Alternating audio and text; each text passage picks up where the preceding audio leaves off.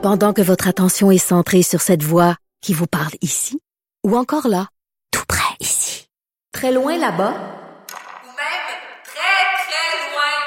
celle de Desjardins Entreprises est centrée sur plus de 400 000 entreprises partout autour de vous. Depuis plus de 120 ans, nos équipes dédiées accompagnent les entrepreneurs d'ici à chaque étape pour qu'ils puissent rester centrés sur ce qui compte, la croissance de leur entreprise.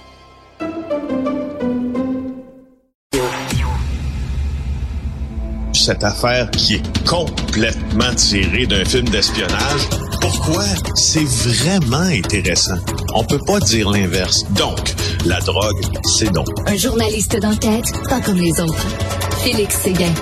Félix, est-ce que t'aimerais ça qu'un gars qui a été arrêté à 3 reprises pour proxénétisme enseigne à tes filles? T'aimerais-tu ça? Non, pas du tout. Non, c'est bien ce qui se passe. Pourtant, c'est l'échec. Écoute, on est très critique du système de justice, parfois à tort, parfois à raison, mais cette fois-ci, c'est vraiment un échec lamentable. Tous les voyants rouges allumés sur le tableau de bord le sont et la justice fonce dans le mur, même en voyant ces voyants allumés. Regarde, Serge Dupuis, regardez l'article de Nicolas Saillant, ou lisez plutôt celui de Nicolas Saillant dans le Journal de Montréal aujourd'hui. Il vous parle de cet homme-là qui a été arrêté en 1997 à Québec. Ça avait fait beaucoup de bruit, cette affaire-là, parce qu'il enseignait à l'école Vanier. Sauf que quand il a été arrêté, pour proxénétisme. Tu comprends? Je vais d'abord te faire un peu le portrait du gars, là. Tu vas voir que c'est pas un cas léger de proxénétisme. D'abord, en 97, tout le monde avait été indigné. Il est arrêté avec 4 jeunes femmes de 17 à 19 ans dans un motel du boulevard Hamel. Alors, on l'accuse de proxénétisme une première fois, d'avoir tenu une maison de débauche ensuite. On le remet en liberté. L'homme est arrêté 1 mois plus tard avec 3 jeunes femmes, cette fois-là, au même motel. Il plaide coupable à toutes les accusations qui pèsent contre lui et, citation du jugement, il dit « Je voulais seulement qu'elle soit de sa présence, en fait, devant le tribunal. Je voulais simplement qu'elle soit bien, en parlant des adolescentes, qu'elle travaille là-dedans sans pression et sans violence », avait-il dit, quand il a reçu sa peine de 8 mois de prison. Il semble que ces victimes-là, pour elle, il était aux petits soins et il aimait tellement son emploi de proxénète qu'il s'est fait prendre une 3e fois en 98. Sauf que là, à un moment donné, il a purgé sa peine. Après sa 2e sentence à l'école secondaire Osias-le-Duc, à Mont-Saint-Hilaire, en Montérégie, il enseignait là à temps plein à partir de 2007, qui a été en contact avec des centaines d'élèves. Et là, il a pris sa retraite soudainement en 2023. Puis comment on le sait, c'est que là, on découvre que son employeur allait procéder à son congédiement parce que, au fond, il a eu une relation intime, selon en tout cas des prétentions de cette jeune fille-là, avec une de ses élèves du secondaire. Mais c'est seulement qu'en novembre dernier que l'école, que le centre de service scolaire a appris son passé judiciaire. Oui. Seulement en novembre dernier. Oui. Le gars est arrêté en 97. Non, c'est incroyable, Je te dis ça. Mais mettons, si je vais, moi, c'était pas effacé, ça, là, sur le site Internet. J'imagine que si tu vas sur le plumitif, le fameux plumitif, là, puis je tape son nom, là, puis tout ça, là, je vais pouvoir avoir les informations en quelques minutes. Non, écoute, j'ai fait le test ce matin. On est capable de le trouver. Si moi, je suis capable de le trouver, j'espère bien que la personne qui l'engage pour être en contact avec des enfants est capable de le trouver aussi.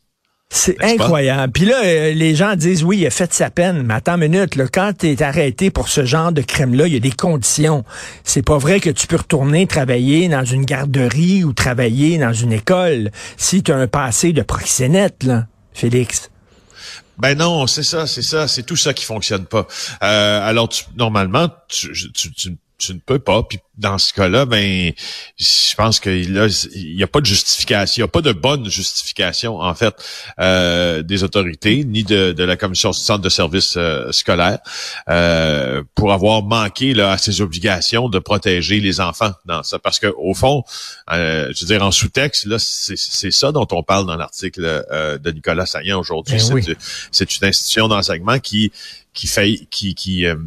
qui est l'aigle de sa mission, le devoir premier, c'est de protéger les enfants devant qui. Ah oui, il dit c'est une erreur malheureuse et inacceptable. Ben, c'est pas malheureux par tout, c'est inacceptable, mais c'est pas malheureux, c'est irresponsable et malheureux. C'est irresponsable et malheureux, tout à fait. Écoute, plongé au cœur du complot d'assassinat du président haïtien Jouvenel Moïse. Écoute, il faut absolument que je te parle de ça. Tu vas découvrir quelque chose de complètement tordu comme histoire. Hier, il y a un grand jury américain qui a demandé aux agents fédéraux, américains aussi, d'arrêter 4 hommes de la Floride pour avoir directement participé au complot, l'assassinat, en fait, de Jouvenel Moïse, le président haïtien, le 7 juillet 2021. J'y étais quand ça s'est produit. Mais pas quand ça s'est produit, mais 24 heures plus tard. Écoute bien ça. On arrête d'abord 4 personnes. Ces résidents américains-là, il y en a des résidents permanents, un ressortissant colombien, un vénézuélien. Il y a 2 citoyens américains qui sont domiciliés en Floride. Les 4 personnes, de toute façon, demeurent en Floride. Mets ça dans ta tête comme ça, puis continuons. OK? Donc, si on regarde les entreprises de ces personnes-là, ce sont toutes des entreprises et des firmes de sécurité. Ils possèdent plusieurs entreprises en Floride et le grand jury américain a eu assez de preuves lui, pour affirmer que ces firmes-là ont engagé directement les mercenaires colombiens, donc à partir de la Floride, ont engagé les mercenaires colombiens qui ont assassiné Jouvenel Moïse. Mais là, attention, Richard, c'est pas fini, c'est loin d'être fini.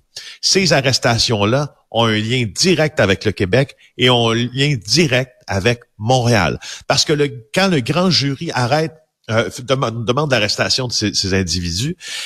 Il dépose aussi des accusations supplémentaires contre Christian Emmanuel Sanon. C'est un pasteur et un docteur qui a déjà possédé ou encore donné une adresse à Montréal-Nord dans certains documents et qui aurait travaillé pour le consulat haïtien de Montréal aussi. Il est aussi résident américain et il est ami avec nos 4 propriétaires d'entreprises de sécurité en Floride qui ont été arrêtés. Alors, regarde bien ça, ce qui s'est passé. Tu vas tomber en bas de ta chaise. Quand le docteur Sanon, donc qui a des liens avec Montréal, pense qu'il lui, on peut faire quelque chose de différent en Haïti, il se dit, moi, je serai le prochain président haïtien et j'organise un coup d'État pour renverser Jouvenel Moïse. Mon plan, c'est de le kidnapper alors qu'il est de retour des États-Unis, là, quand il atterrit à Toussaint-L'Ouverture, entre Toussaint-L'Ouverture et chez lui, ou le palais présidentiel, ou etc. Alors ça, c'est son plan. Et pour commettre cette infraction et pour établir et réussir ce plan-là, il a recours à nos 4 Américains dont je t'ai parlé, là, nos 4 Floridiens.